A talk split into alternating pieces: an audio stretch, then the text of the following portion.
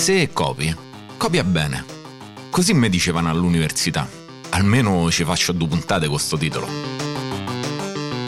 Che poi, se ci penso bene, è quello che sto a fare, in tutti i sensi. E mo ve spiego.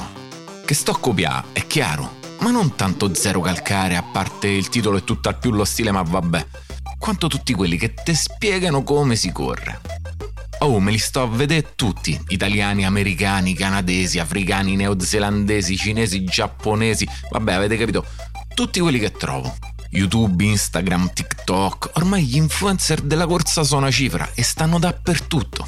Anche se c'è un problema fondamentale, sia di forma che di sostanza. Gli rispondo che uomo de panza e uomo de sostanza. Sono tutti troppo atletici, troppo fighi, troppo bravi, troppo veloci, troppo pieni di scarpe, troppo tutto giusto, soprattutto per uno pippa come me. Hai voglia a parlare di dinamica di corsa, di posizione delle braccia, di esercizi propedeutici a stimolare la propriocezione del corpo, di soglie, di fartlek, di ripetute, di esercizi di qualità. Io per ora l'unica qualità che distingo de gusto è quella delle tonnellate di arnica che me spalmo su tutto il corpo dopo i miei 30 minuti di corsa de merda.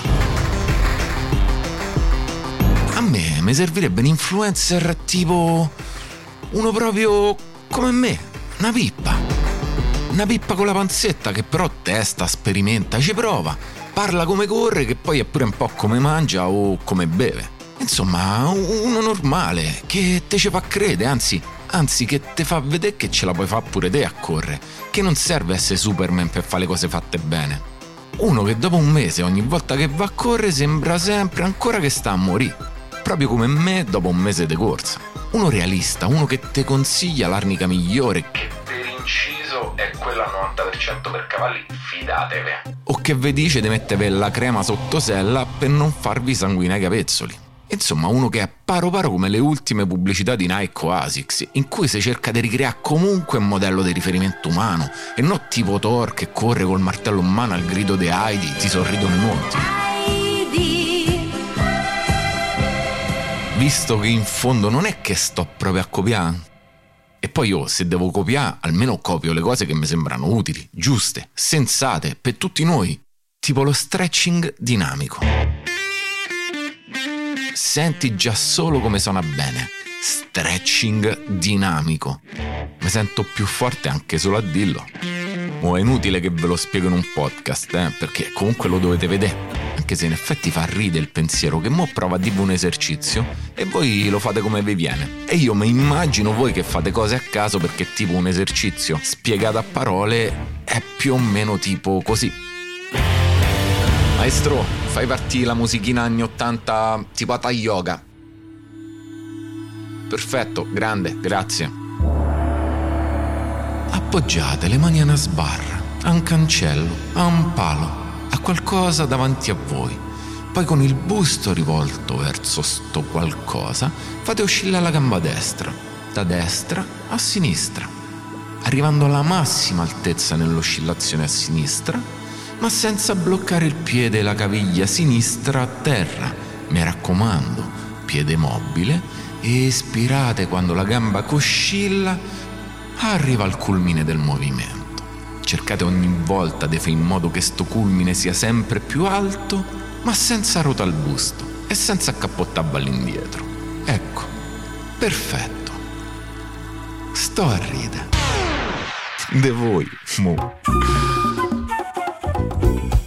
Ma va sicuro che se li vedi mentre li fai questi esercizi di stretching dinamico, nei 5 minuti in cui cerchi di fare il rodaggio ai piedi, alle caviglie, polpacce, alle ginocchia e a tutto l'annesso e connesso apparato motorio necessario a non farvi stramazzare il suolo. Oh, 10 minuti prima di correre fate un minimo di rodaggio, se no è come quando piavi il motorino nuovo e non ti avevano levato gli stoppini, eh. Vabbè, dicevamo, se li vedi mentre li fai, sti esercizi basici non solo ve la fanno prendere bene ma ve fanno proprio pure bene. E in qualche modo te senti pure in figo mentre li fai. Te senti proprio, come di, sportivo a cannone e pensi che tutti quelli che passano e te guardano stanno a pensare che sei un figo da paura, eppure un podista professionista. Chiaramente non vedendoti da fuori non sei minimamente cosciente del fatto che invece te muovi e zompetti ancora come Pinocchio, solo con le scarpe buone e la canotta fosforescente che te si vede dar doppio della distanza minimo. Poi de botto però te capita di passare davanti a una vetrina o a una macchina con i vetri scuri mentre stai a fare sta roba, allora te vuoi guardare. Vuoi vedere quanto stai a diventare figo, atletico, runner, pro. E te saluto. Tutta l'autostima che stavi a provare a mettere da parte, goccia dopo goccia, de sudore chiaramente, in un istante se fotte e ti ritrovi una busta piena di coscienza di quanto fai ancora schifar cazzo a fare le cose ginniche.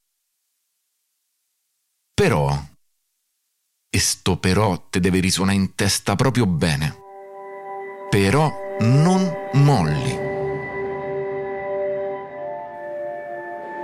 Non molli, perché mo la vedi bene la linea tratteggiata sulla quale stai a correre. Lo vedi bene il bordo che è tipo un burrone senza fine dove cadere significa fare la fine di Bing Bong. E se non sapete chi è, ve prego, rimediate subito perché mentre sto a scrivere già mi viene da piangere. Portala sulla luna per me.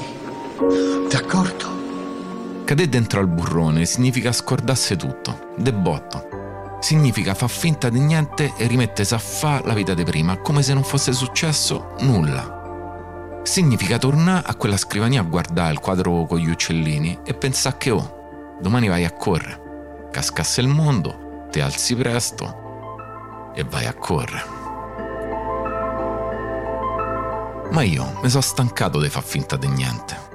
Mi sono stancato di uccidere la tristezza con l'apatia. Mi sono stancato di dimenticarmi di quanta fatica ci vuole per superare le cose che ti fanno star male nella vita.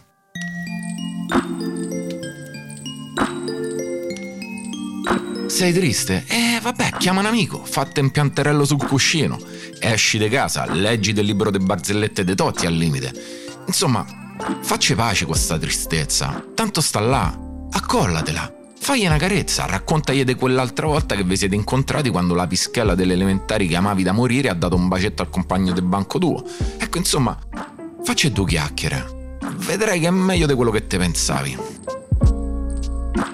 E la stessa cosa, secondo me, vale per la fatica, vale per il dolore ai polpacci, per l'autostima che crolla, per tutte le cose che ti fanno venire voglia di mollare. Io sti giorni, mentre corro su sti bordi tratteggiati, mi ci sto a fare due chiacchiere con sta merda. Che tanto avevamo capito che non la potevo accollare alla vita. Mi ci vado a bere un moito, cerco di farci amicizia, così magari domani, invece di menarmi sui reni con una mazza ferrata, mi ci mena con una bottiglia di plastica e va sicuro che la differenza tra 5 kg di chiodi e un chilo e mezzo d'acqua è una cifra. Ecco, mentre penso a tutta sta roba, che non so bene da dove sta uscì, ma esce e siccome ci voglio diventare amico, la lascio uscire. Ecco, mentre penso a sta roba, mi viene da sorridere. Come dice l'amica mia dell'app, Coccianita, se sorridi mentre corri, fidate, fai molta meno fatica. Ok.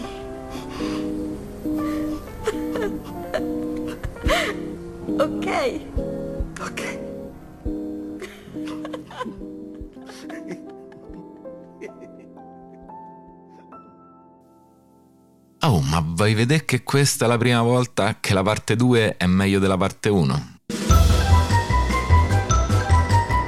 Io sono Michele Catalano e questo è Ci vuole fegato, un podcast sulla corsa senza esagerare, scritto da me e prodotto da Piano Zero Media.